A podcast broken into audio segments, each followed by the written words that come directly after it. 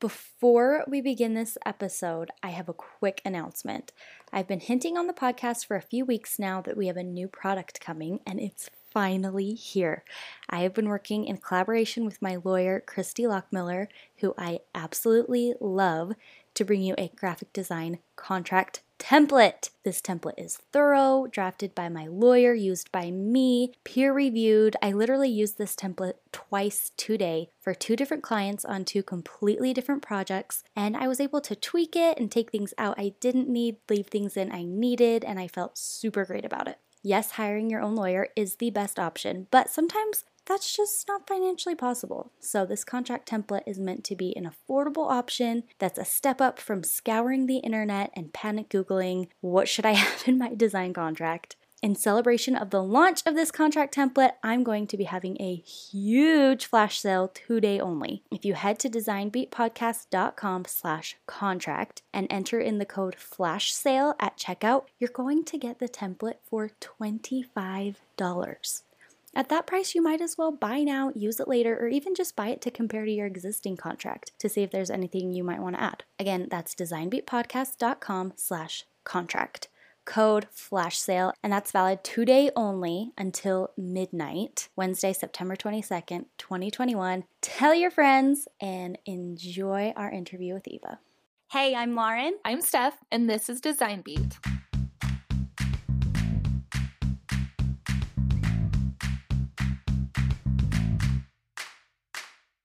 Hello, Lauren here, and you're listening to Design Beat, where we share the stories of creative women who dance to the beat of their own drum. We hope you come away uplifted, inspired, and encouraged to go for it. Today we're talking with UX designer Eva Chow. Eva actually studied oil painting in college and graduated with a graphic design degree. She did some print design working on paper products, fell into web design, and now she's working as a UX designer in software. Eva is our first UX designer on the podcast, so she gives us a little intro into UX, what she does on a day to day basis, and the challenges she faces on the job. Here's Eva. Eva, Yay! thank you for coming on. We're so excited. See, I haven't talked to you in years. I don't even know the last time I saw you. Oh, it was at dinner. years. Yeah. Okay. Oh so we always like to ask, what is your favorite work snack? Work snack. So must be during work hours what I'm snacking on. well, Luna like bars? Luna bars? It's just Luna anything bars. that I see in sight, really, because I need that fuel to get, get me going. So anything yeah. in sight. But lately it's been Luna Luna bars. They're great. The lemon Luna one, bars. so good. Yeah. Mm. I also get hungry, so I feel like this is like industrial grade snacking. It's not like one bite or two; it's the whole bar. So yeah. I don't think I, I could that. eat a bar one bite at a time. I, I mean, yeah, obviously I have one bite at a time, but I can't like take a bite and then stop. you do the whole thing. It's a commitment. It's not like just gentle snacking. It's not like, oh, let me put away this tiny little bag of popcorn or whatever. It's like, yeah, no, bar. Let's go. Bring the bag with me. I have the problem of buying the it's like the boom chicka pop. It's like the the oh, yeah. You can never get I bring the stuff. whole bag into my office. That's what I was thinking Costco? of when you said that. Costco size or normal size? Yeah, Costco. Like the big Costco size. Target. Like, See? Like bigger than my toddler, right? Like. Yeah, you need self control. Can't get enough of that, that popcorn. I feel. Oh my gosh, it's so good. I get that though. I'm always snacking. Okay. Um, what is your, what would you say is your number one creative tool? My brain. There you go. oh, I love that. Good answer. Yeah, I, I mean, uh, to be honest, like this is the kind of questions I'm like, yeah, what, what, what is my immediate answer? I'm curious too. And then it was kind of interesting when I said my brain because I think now nowadays a lot of the things I do really does not immediately turn into, oh, let's get on the computer and do stuff. It's like immediately, mm-hmm. what's my solution to this problem? But anyways, yeah, that's why. We always ask because people come up with really awesome ideas. Um, they're like, oh, I really love my notebook. I really love this specific yeah. type of pen. I really love, yeah. you know, or like a software or an art medium. Always interesting. Yeah, it's fun to hear though. what people think of first. Your brain. I love it. What is something you have been inspired by? Like oh. recently or something that really stuck out to you? Um, so this is interesting. So recently we're talking to our wedding uh, caterer and he's so creative with his menu that he designs that I'm like, wow, I've never even thought about these three ingredients put together. And for example, like, because we're doing a Hong Kong inspired uh, menu for my wedding. And I'm like, oh. cool, just gonna be better than Panda Express. Don't really know what to, ex- you know, expect. and he kept asking us like, oh, what's your favorite color? What's your, you know, uh, favorite ingredients? And we're just tossing out these answers. Don't know where, you know, he was going with that. And then he was like, what if we do a Cantonese tomato pie? I'm like, I'm sorry, what are you saying? First of all, I don't know how Cantonese tomato pie really, you know, is a thing, but sure, show me how it works. And so I, I, I seriously was blown away and it's so interesting. It, you know, cooking is something we do every day, but seeing how somebody actually puts so much brain power into it and coming up with something that is so unexpected, I was like, wow, there's a whole world out there. so yeah, I was yeah, very inspired by so that. Cool. Yeah. Yeah. Food inspires me mostly because I like to eat it. But yeah, me also too. because I can't do it. Whenever I see someone really masterfully put together food. Yeah, I mean I'm the like, caterer they do it for a living for a reason. Yeah, so mm-hmm. I'm like, okay, you do you, I I pay you, and you do your thing. And if you can cool, make perfect. food look beautiful, it just tastes so much better. That's I mean, their presentation makes a difference. There's no reason why Blue Apron and HelloFresh they're everywhere because you know, time me yeah. up. Yeah, I don't want to think about it. Yeah, yeah I just want sure. it to be beautiful. I just want to yeah. eat. Yep, that's awesome. Okay, what is your favorite place? Like any place, just in a place in general? Mm-hmm. Oh my goodness. I have two places that come to mind. Okay, brace for impact. This is so weird to hear. Immediately, I, I really just thought about my bathroom. I don't know why. I sometimes just love having me time. I'm not talking about like using the bathroom, but I'm talking about like just when I'm getting ready or just like after shower, after a bath. I just love mm. extending my time in the bathroom. And sometimes, you know, that really is the place where you're by yourself and completely undisturbed, right? Nobody yeah. would be like, Hey, can I come hang out with you in there?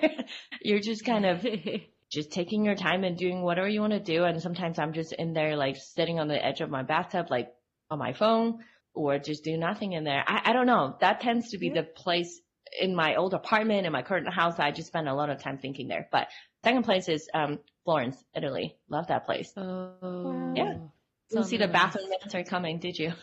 no, but as you were talking, I was like, yes, I love, I yeah. love like that me time, that yeah. at home spa, take a yeah. bath, relax. Exactly. That's a great answer. I know. I laugh when you were like, you're in the bathroom and you know no one wants to come be in there with you, and I'm like, well, oh yeah, you have kids, you have three kids. kids, fingers under the door. oh yeah, they're just like my cats do that. My cats used to stick their paws under the door. but, Hello. Yep. Why yep. am I not there? Well, I, will tell you, one time in my old apartment, there was big enough of, uh, have, maybe half an inch or a big enough gap that one of my cats, he was smaller, he would try to squeeze through under the oh door. Oh my gosh. Yeah, he could not let me be alone. Stick his but, head under there. yeah, but I mean, the beauty is that we can lock the doors. Yes. And when Those we're in there and we say, locks. please don't bother us, I'm locking the door. my you can't time or me time. Yeah. Yeah. Beautiful. Poetic. I love it. Thank you. Love it. Poetic, yes. yeah. Okay, well, we'll just like get going then on all these really awesome questions you have. So, for anyone who doesn't know who you are, would you mind just telling us who you are, what you do, where you work? Anything? Yeah. Yeah. So the nutshell version of my life is, um, I grew up in Hong Kong and I've been in Utah for like the past 12 years sounds crazy. Um, so yeah, I never thought that I would end up in Utah and I just kind of, you know, started going to school in Utah and that's why I met Steph and studied graphic design. And after that, I just kept moving more and more north and I kind of went from, I don't know, I really started on kind of the other side of art where I was really into oil painting and I started as a landscape painting major and slowly I fell in love with design. And after that, I ended up at a, you know, paper product design company. And after that did web design and then product design. Now I'm doing UX, but it's, I, I feel like the entrance into UX is kind of all over the place nowadays where some people do boot camp, some people do, you know, traditional background from graphic design to go into it or Yeah. completely unrelated fields. And I feel pretty lucky that I am where I am because I just kind of figure out, oh, okay, I really love spreadsheet. I really love system stuff. And this is a place where I can exercise that part of my brain. And, and also as, you know, I don't know, as an immigrant, I'm also really grateful that I'm where I am now. I have a house, I have three cats and a husband. and I feel like I'm very okay dying in Utah. That's my plan, I guess. cool. Yeah, and I uh, I don't know if you guys caught that, but three cats, the best. I love love love my cats. That's awesome. What are their names? Nori, Goma, and Mango. So it's kind of funny where I I brought in my two cats, uh, Nori and Goma, from my side of the household, and then my husband had uh has Mango, and then we kind of combined, and then all three of them happen to have food names, it's kind of yeah. Perfect. Uh, currently, we're trying to debate if we should get two more cats or one dog, but I'm leaning Mm. towards. I think four sounds crazy. Five sounds great. Don't know. Becoming that crazy cat lady, but what I want to okay. become. Yeah, either one Sounds like puppy or two cats. house. Oh, Yeah. that's so cute. So where do you currently work and what's your position? So right now I'm uh, the director of user experience at uh, Arivo Acceptance. It's kind of interesting. Never thought I would go into you know this industry. Um, I started there not that long ago, uh, just beginning of this year. It's a prime auto lending. So right now I'm mostly working on the internal uh, software product that helps you know to support the business and.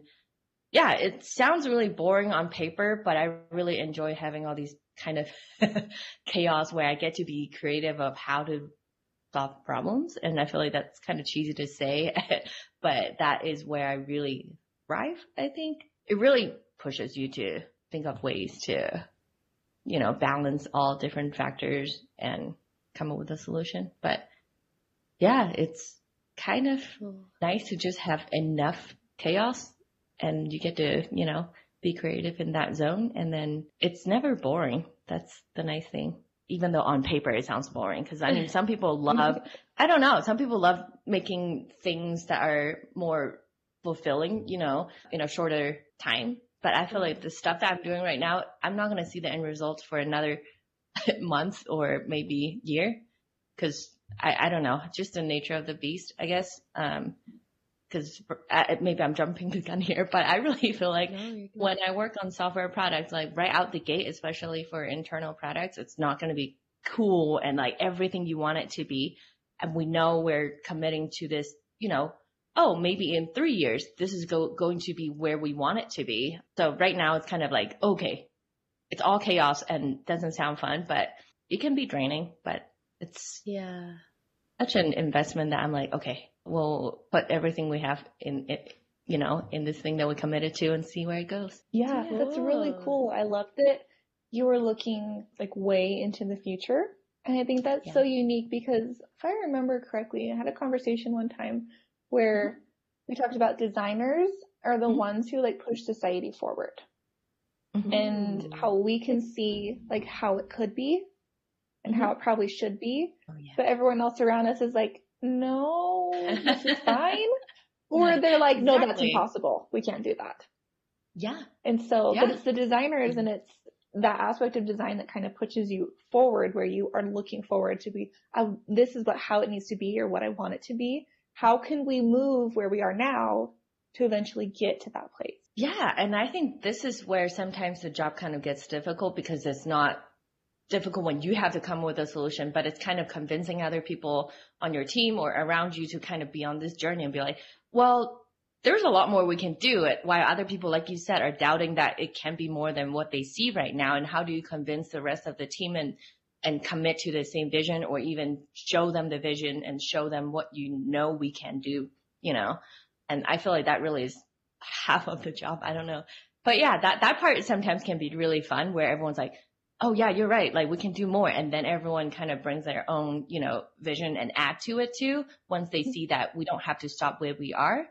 And that's actually probably one of the most exciting parts of the process when everyone, you know, buys in and be like, yeah, let me bring my piece too.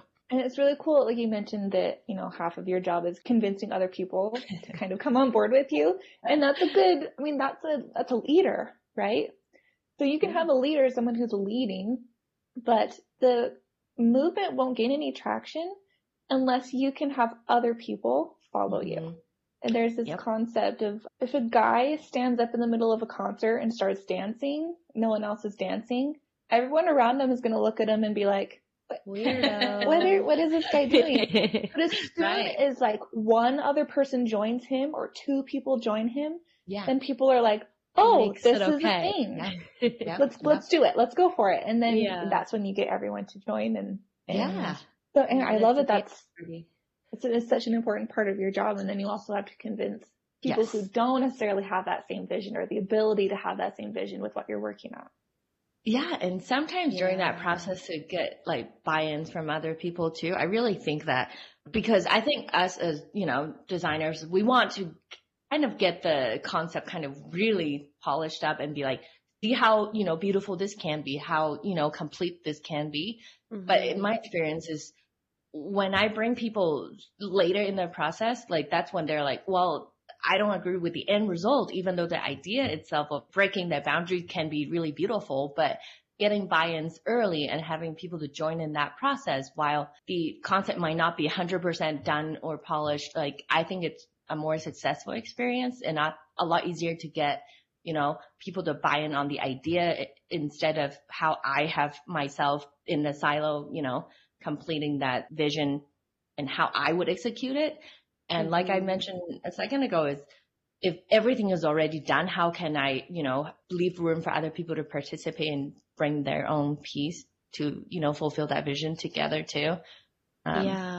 So yeah, that's one thing I really bel believe in too is bring people in as early as possible. And I also think that as designers, we probably tend to think that when something is to us, it might be, oh, it's only 30% done. And to other people, it's like, oh, that's 130% done. You know what I mean? We Yes. know that there's more. We know that we can add more and, you know, it's not Yeah. complete. Someone who doesn't know, they're like, yeah, Mhm. this is the Yeah. I've ever seen. They don't know what they're missing. Yeah.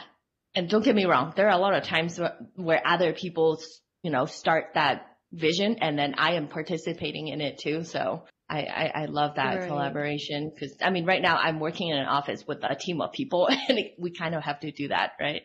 Mhm. Yeah. I Yeah, enjoy what a that tough battle, right? Like you were saying. Yeah. Okay, I'm gonna take a step back just for a second. For anyone Yeah. listening who doesn't necessarily know like what UX is, like what the what you oversee, how you do Yeah, your yeah. job, can we kind of talk about that for a sec?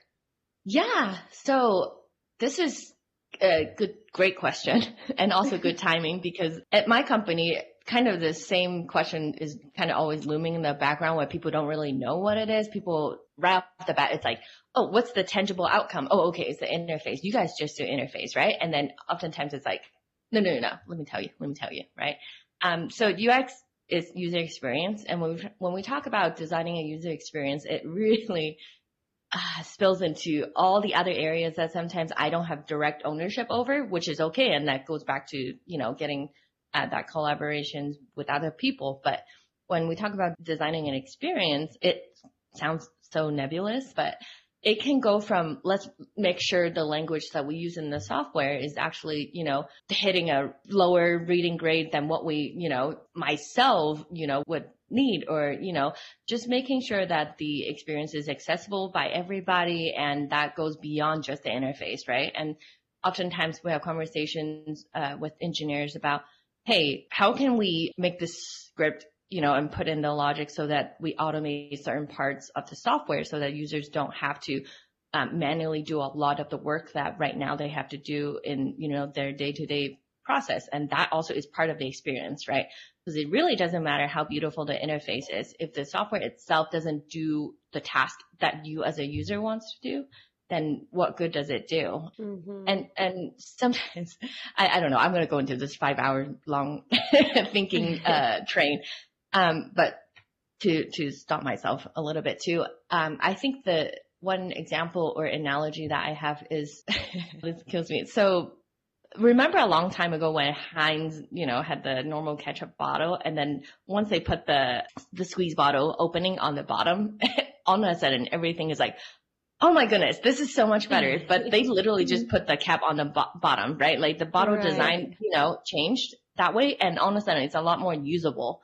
And when we talk about making something usable, I think it really is the core of user experience. It's not making sure the software is functional because that part I have QA, I have engineers to making to make sure that it is, you know, the buttons are working and the um, back end connections, everything is working, right? But for me, making something usable between the computer, which is the software, and a person, um, making it usable is really the mission. So yeah, and maybe that was still a little nebulous in how I just described it, but I I I think that that's helps. a great description. I think UX design is something people don't they don't recognize because you don't think about it unless it's bad. Mhm. But hearing you describe like the ketchup bottle, that's a perfect example Mhm. of something that's just so well designed. That makes Yeah. this ketchup so much Yeah. more usable. And Yeah. it is so fun to watch people who are good at UX design Right. Because Mhm. there's just so much that goes into it and it's so fascinating how you study user patterns and where Yeah. people's eyes are going on the screen and Yep. how you want a button to be close to their thumb and it's so fascinating to me. I love it. Yeah, sometimes it feels a little crazy because I also think that UX design is where, especially right now, I'm in a place where I work with a lot of people that don't know much about um, user experience design. They know they need something, but they don't know what it is, and helping to define how that works and how that gets implemented as a function in my company. That also is very exciting to me. And just yeah, telling people uh, machine working is one thing, but making sure it works for people, that's another thing, right? Um, Yeah. and within that too, I also love the, okay, this is another example I think about that I, I love. so once in a while at late at night, I love, uh, just having a little snack and I, my go-to is like this garbage spicy ramen. And one of them, some of the listeners might know what I'm talking about. So Korean brand ramen, and I opened the package the first time when I had it. The ramen thing itself is round; it's not square, right? It fits so perfectly into the pot, and all of a sudden I'm like, I don't other ramen people make their ramen like this. yeah. Like when you toss it in a pan, why is it square? The pan is round, and yeah. it also was a moment where I was like, this is such a simple decision that changes, you know, my experience in literally just, I'm talking about cooking ramen here, but in, in user experience design, I do think that sometimes those small things that people don't think about or your team is not even thinking about and you bring up how we can make something so much better. And that's where it's also so rewarding too. Yes. So, yeah. Is there anything more satisfying than things like that where the ramen fits perfectly into a Right. pan? right? It's so satisfying. It's just like, why have we been doing it square? Why? yes. I, I Well, love that. Thinking about the ketchup bottle, so we were in Scotland. This is like a kind of an unrelated story, but it is Mm. related. So we were in Scotland. We were at this Tex-Mex restaurant because we were like, that sounds really good. We haven't had it in a couple months. Um, we go in there and they had this hot sauce bottle and there's a little sticky note on the bottle just written by hand and it says, what is it? Bend me over and slap my bottom. I'm sorry. Look at that. Nick grabs it and he goes, this must be like a really hot sauce because they like labeled it. And I Mhm. was like, oh, okay. So he's sitting there and he's like, he's like trying to like, it won't come out of the bottle. You know, it's this old bottle. Mhm. And he's like, I just, he's like, is it like broken? Like, how do I get this out? And I'm like, well, why don't you turn it over and slap the bottom? And Slap its bottom. And she was like, no, that's the name of it. I'm like, no, I'm pretty sure that's how you use it. So he turns it over and slaps it and it just like, you know, comes out. Oh my goodness, And, that's so um, cute.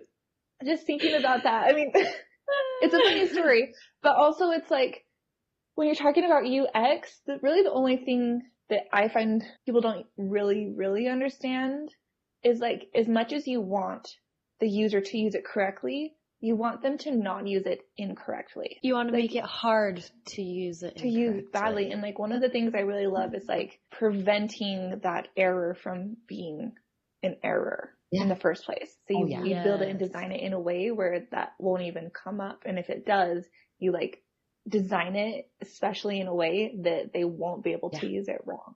Exactly. And that actually fits into, um, there's, I treat it almost like Bible. So, um, people in the UX field they everyone knows the name Jakob Nielsen. So he wrote uh, the ten heuristics of what people should follow. What you just mentioned is actually one of the you know ten heuristics. I don't know if you're aware of the ten heuristics. It's actually really cool. Yeah, I, I think it's super cool because it talks about like like exactly what you said. How do we prevent people from making errors and how do we warn them and guide them to where we know they want to be without bending their arm and be like, no, no, no, no, come this way, right?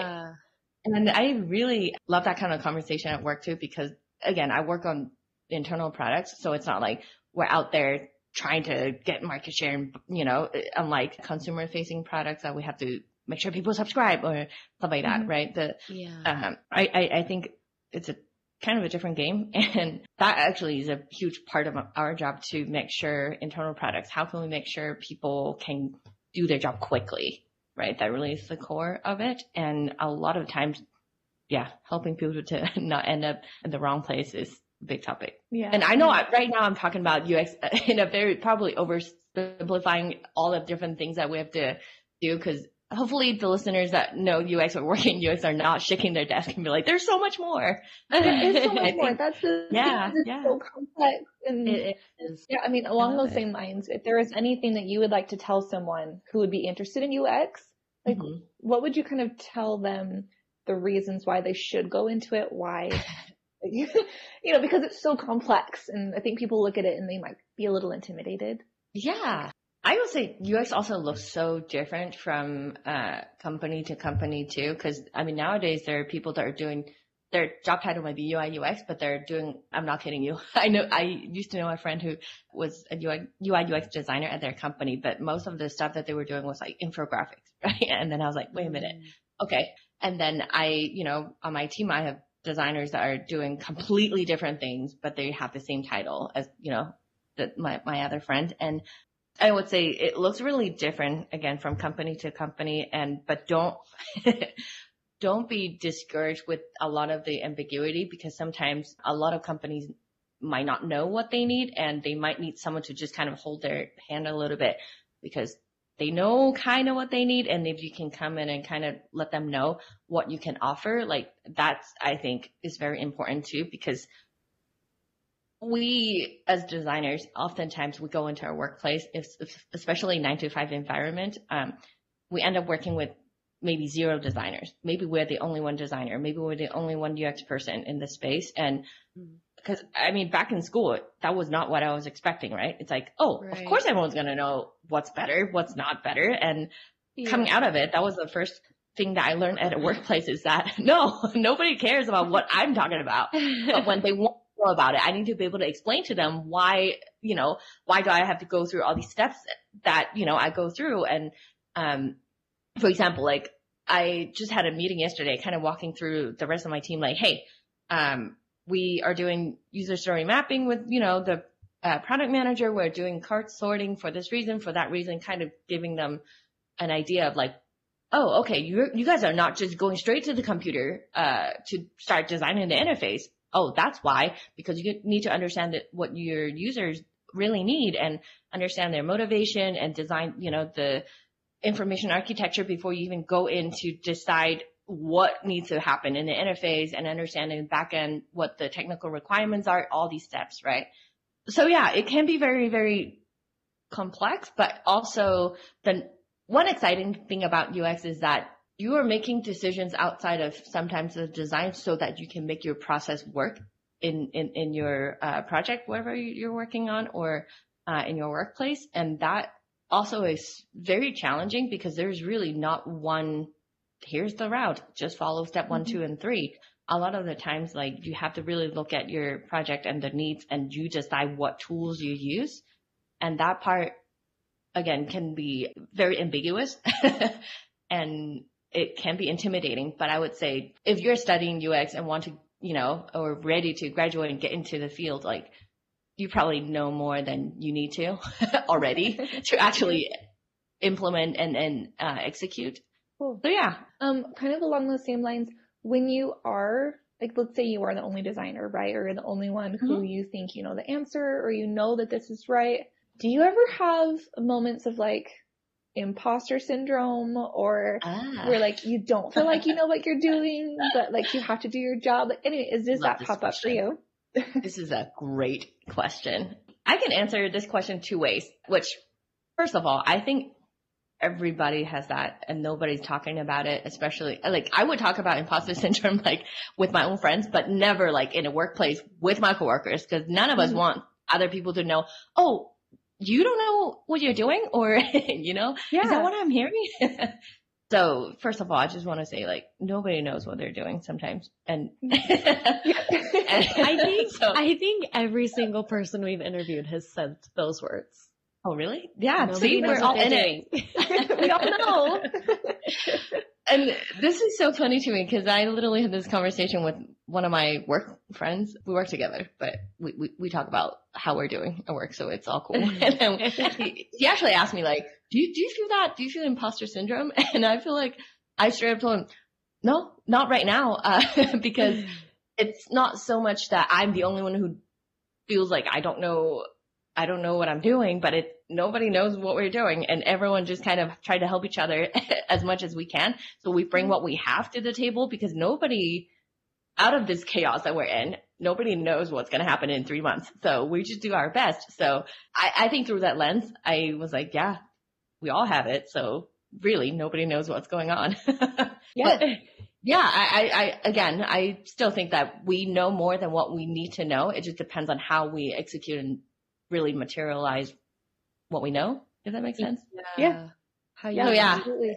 Oh yeah, I, I think it's interesting, and that's why I think UX is challenging, especially when I first started doing it, because I'm like, oh, there are all these tools and methodologies and Mhm. stuff, and um, it just depends what tools I want to use to validate what I want to propose, and I think that's actually another thing I, another thing I want to bring up too. Sometimes when people ask me like, how do users respond to this? Or why do we design it this way? Why is that? Right. And sometimes I tell them, I don't know, but we can test to find out. and which is a great, in my opinion, a great answer rather than making things up. And sometimes really, if you don't have to answer, I think it's okay to say you don't know, but you know the tools to figure it out. I think that's a much better answer than Yeah. trying to talk my way through the, you know, that the five minutes that I'm standing there with that person. Right. um, I, I do think that actually is something I really believe in is just, it's okay that you don't know. And as long as you know what you don't know, I think people on your team can trust you more because they know you're not making things up. And I, I also think that's kind of the essence of testing and research is we all don't have the answers until we test or until we do the research within the UX process. And that's why sometimes I'm off the computer more than I'm on the computer, right? Because we have questions that we have to answer before we get in there. yeah. Yeah, and it's that solution. willingness to learn too. Yeah. It's Yeah. that was it the growth mindset versus fixed mindset? Like if you think you know all the answers or that you should know all the answers, you're closing yourself off to all kinds of growth and being able to really do it right. Um yeah, Yeah. just having that humility to just say, no, Yeah. actually, but I do know how we can figure it out. Exactly. Yes. That's a Mm. powerful place to be in. Yeah. Having the confidence to say, I don't know, but let's figure it out. I do know Yeah. some things we can do to figure it out.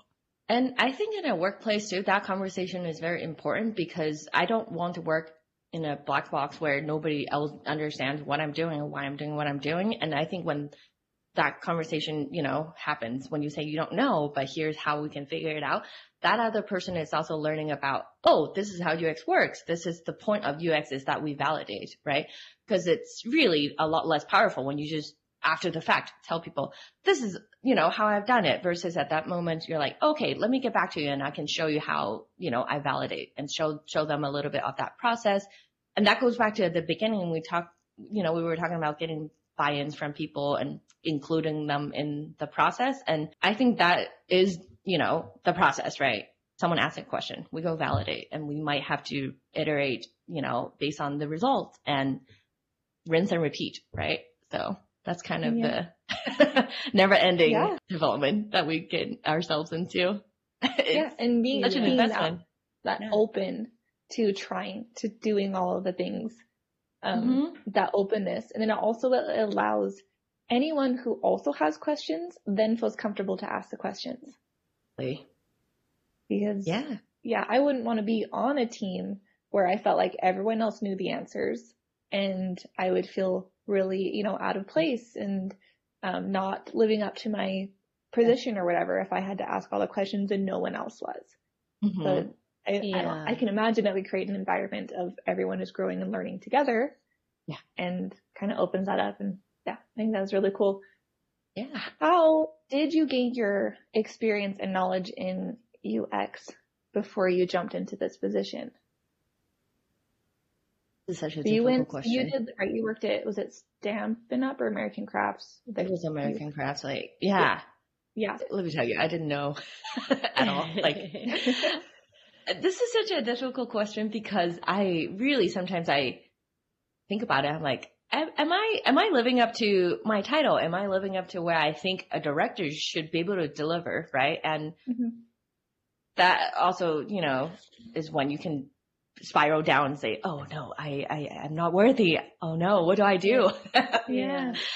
and this is still kind of new to me too. And because I, there are people, if you Google my name or look me up on LinkedIn, you can see that I don't have 10 years of experience in UX, right? And, mm-hmm. but one thing I do know is I am, well, I'm the best person right now for this task that I'm, you know, asked to do. And that brings me comfort. and yeah. anyways, Way to look at so man, this is such a difficult question to answer because I don't know if my answer is translatable to other people, but I think Mhm. at the beginning I really didn't see it as, oh, I am, you know, going into UX, I'm going into software product design, I'm going into, you know, whatever the next thing is that I'm heading into because nobody's handing me the guidebook and say, oh, you passed this exam, you passed this quiz, therefore you're qualified to now go into it, right? No one's doing that. Yeah. That's why the ambiguity is always going to be there. And, but I do think that, like Steph, you pointed out, yeah, I was doing paper product design. How does that get me to doing software? It's very different world, right? But I think as much as those jobs are very different, there's a lot within that I think are very translatable.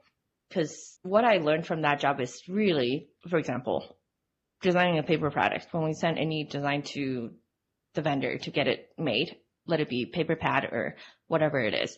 I remember doing spec sheet, spelling out exactly, you know, how big this is supposed to be, 2.15 inches long and whatever it is, and use this exact material and finding all these specs to make sure the end result is what you want. And when you get the sample and you kind of test it out and let other people test it out and, and, and it doesn't work or why it works, that whole process is very similar to kind of what I have to do now, right? Because it's telling the engineers exactly how they should respond and also thinking like, is this the right decision and how do we test it out? And when we do touch it and get to, you know, play around with it, how do we use that time to maximize, you know, the data that we get and we know how to iterate upon, you know, this prototype. And so those, you know, those two different jobs give me sometimes overlapping kind of like flashback of like, oh wait, I did this same process, but just in a different medium. Am I, am I even answering the question anymore? I Yes, of kind of course. forgot what you asked me already. No, you're good.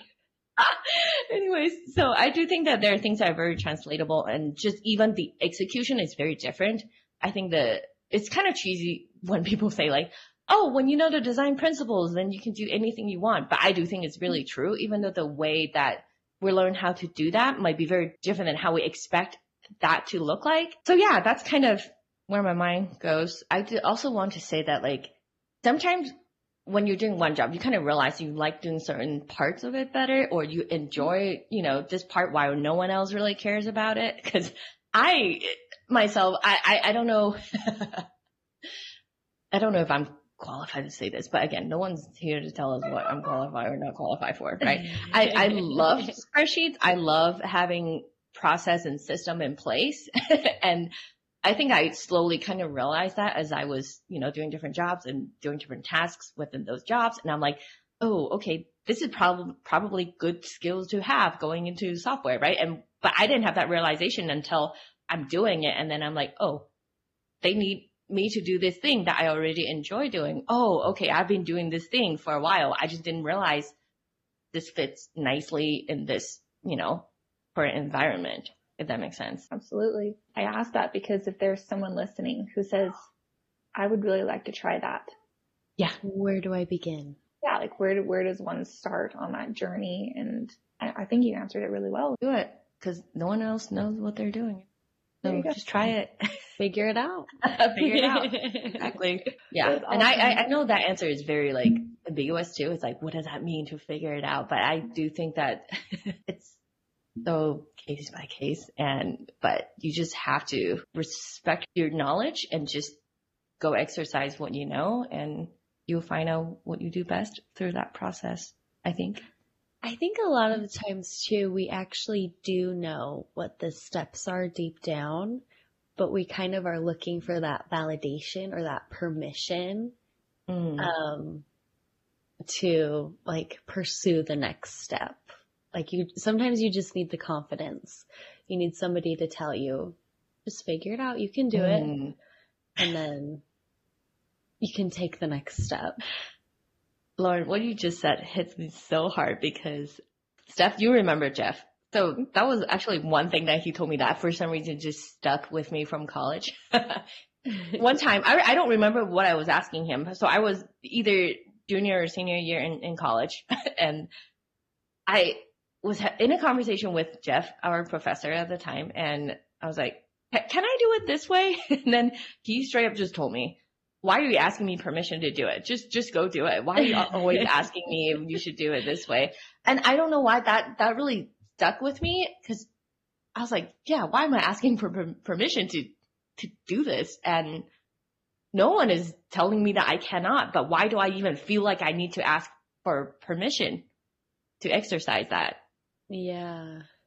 So yeah, that hit me I, hard. That's totally me. Every, I feel like every email I send my husband, I'm like, this is good, right? I, I'm pretty sure it's good. I just, I just need somebody to validate me at all oh, times. I do that too. I do that all the time.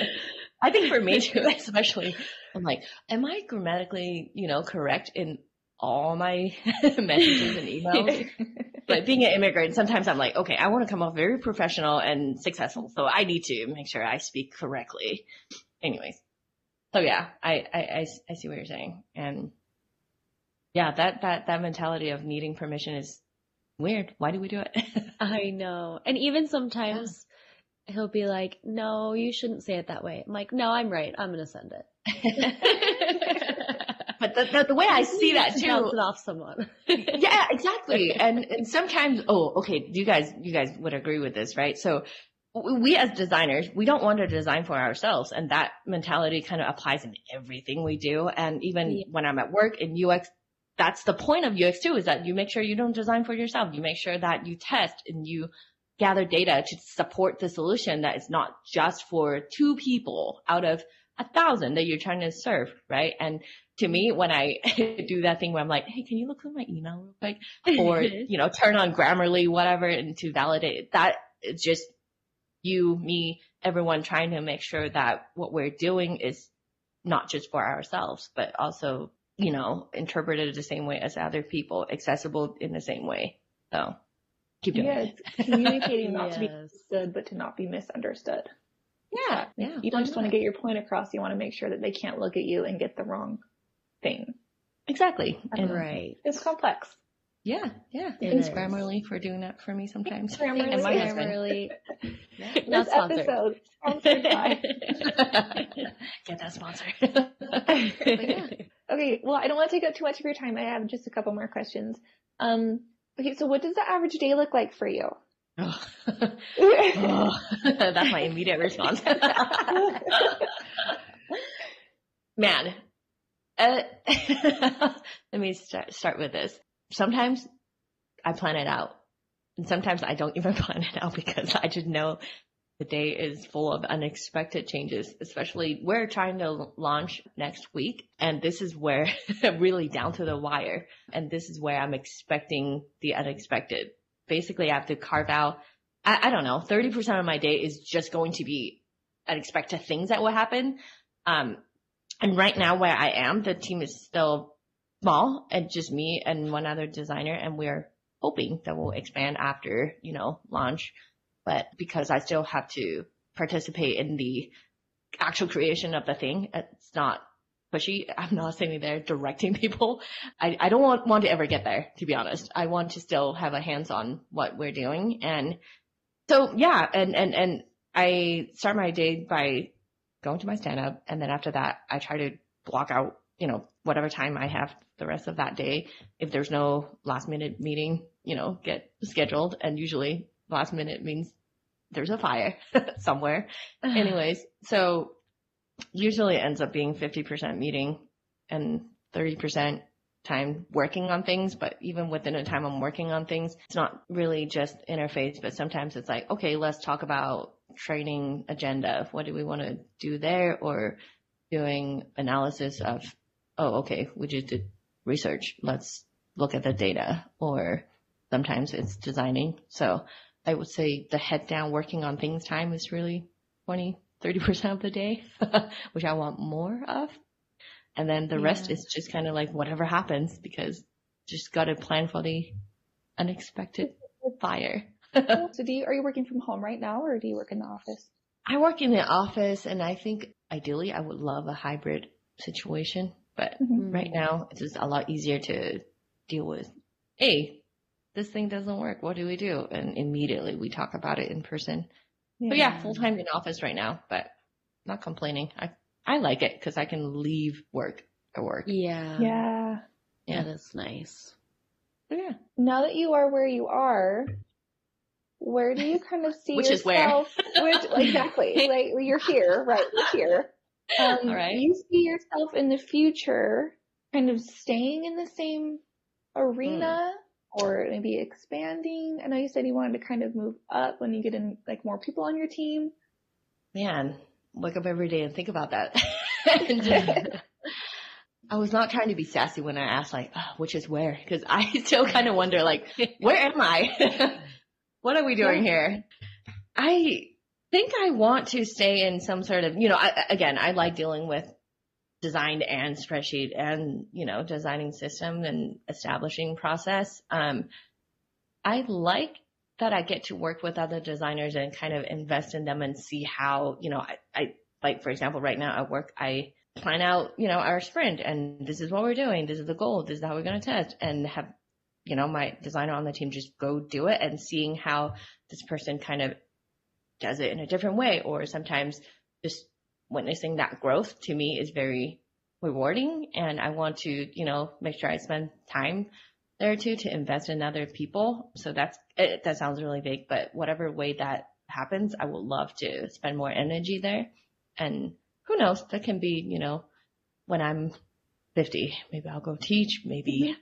I don't know. There's so many ways to invest in other people nowadays, mm-hmm. I think. So that is definitely something on my mind, but I think I also want to answer like, yeah, do I want to move up? Do I want to, how, or even how I want to move up? That to me, I've been thinking about that too.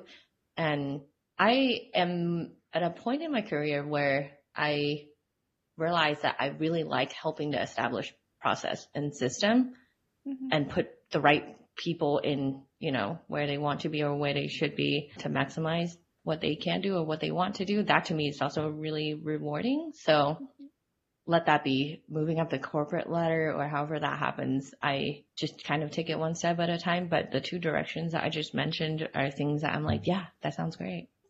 Uh, but ideally, I want to retire tomorrow, and we just don't have right. to worry about anything. Um, that's the secret dream that will probably never happen. But yeah. I feel like that's everyone's dream. I mean, that's my dream, right? If I could wake up tomorrow on a beach and just be able to, you know, hang out and surf and whatever with my family, like that, that's actually my dream, yeah. right? that is where I want my future to go. But, you know, realistically, this is nice too. You gotta have realistic dreams too. Yeah. If you could look at yourself, you know, five years ago, what is a piece of advice that you wish someone would have told you or that you wish you could tell yourself? Uh, five years ago. Okay, I am not kidding you. I have to look at my own LinkedIn to kind of remember where I was five years ago. Well, I mean, just like in general, it doesn't have to be specifically five years ago, but like, is there a piece of advice you wish you would have learned earlier or something that you could have realized? Yeah, so that was when I was kind of switching career and dove back doing paper product. Wow, I was so young five years ago. it's so crazy to say. But I, so what advice I would give, kind of telling myself, right? Was that the question? Yeah.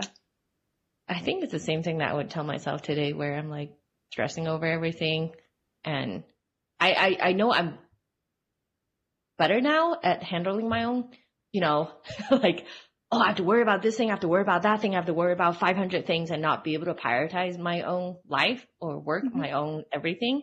Yeah. I would tell myself like, yeah, not everything is going to be perfect or not everything is going to get done, but what do I care most that must get done or must worry about?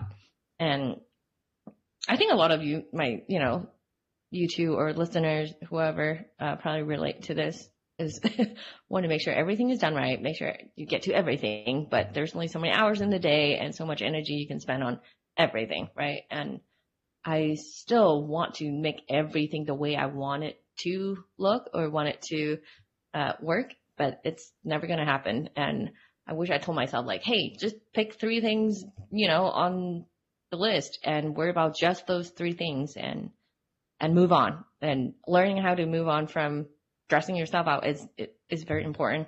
I kind of wish I did more of that and kind of, you know, just getting out of the the weeds and come out and look at the big picture because now I still have to do that, but I'm much faster at catching myself, worrying about everything and just say, hey, yeah, what are really, really important things I really need to worry about and the rest of it, either I can ask other people to worry about it with me and take some of the workload off or just let it go because does it really matter in the grand scheme of things? Anyways, that was also yeah. very big, I feel like, but yeah, just worry no. less. Yeah. Worry less. No, that is great because I feel like even any type of designer, any type of artist, you're going to focus on the minutia because that's what we're good at, right? Yeah. We're good at the details. We're good at watching out for things and oh, yeah.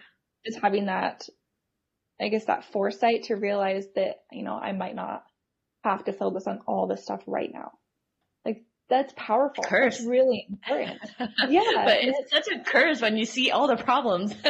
Because then you're like, oh, okay, let me fix everything. Let me fix everything because I see mm-hmm. it. Oh, yeah. yeah, that's first and a blessing. yeah.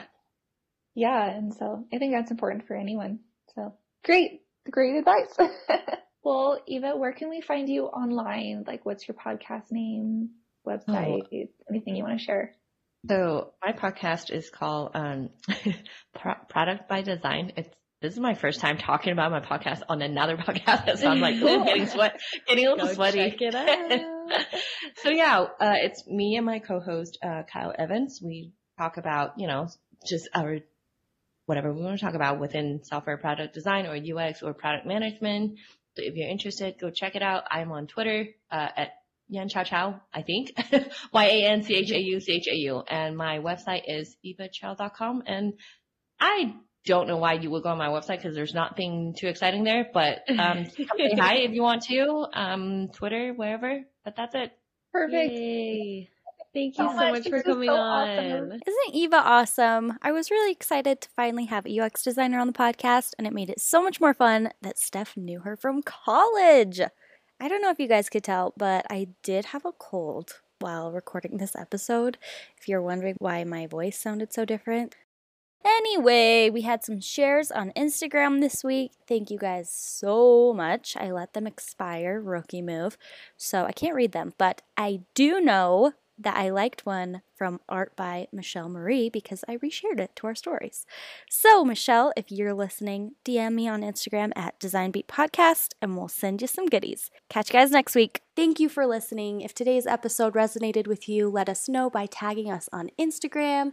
Maybe share a screenshot of the episode and, of course, write us a review, rate, and subscribe. We hope you feel uplifted, inspired, and encouraged to go for it. To stay up to date on all things Design Beat, you can visit us at designbeatpodcast.com and join our mailing list there. You can also follow us on Instagram at Design Beat Podcast. See you there.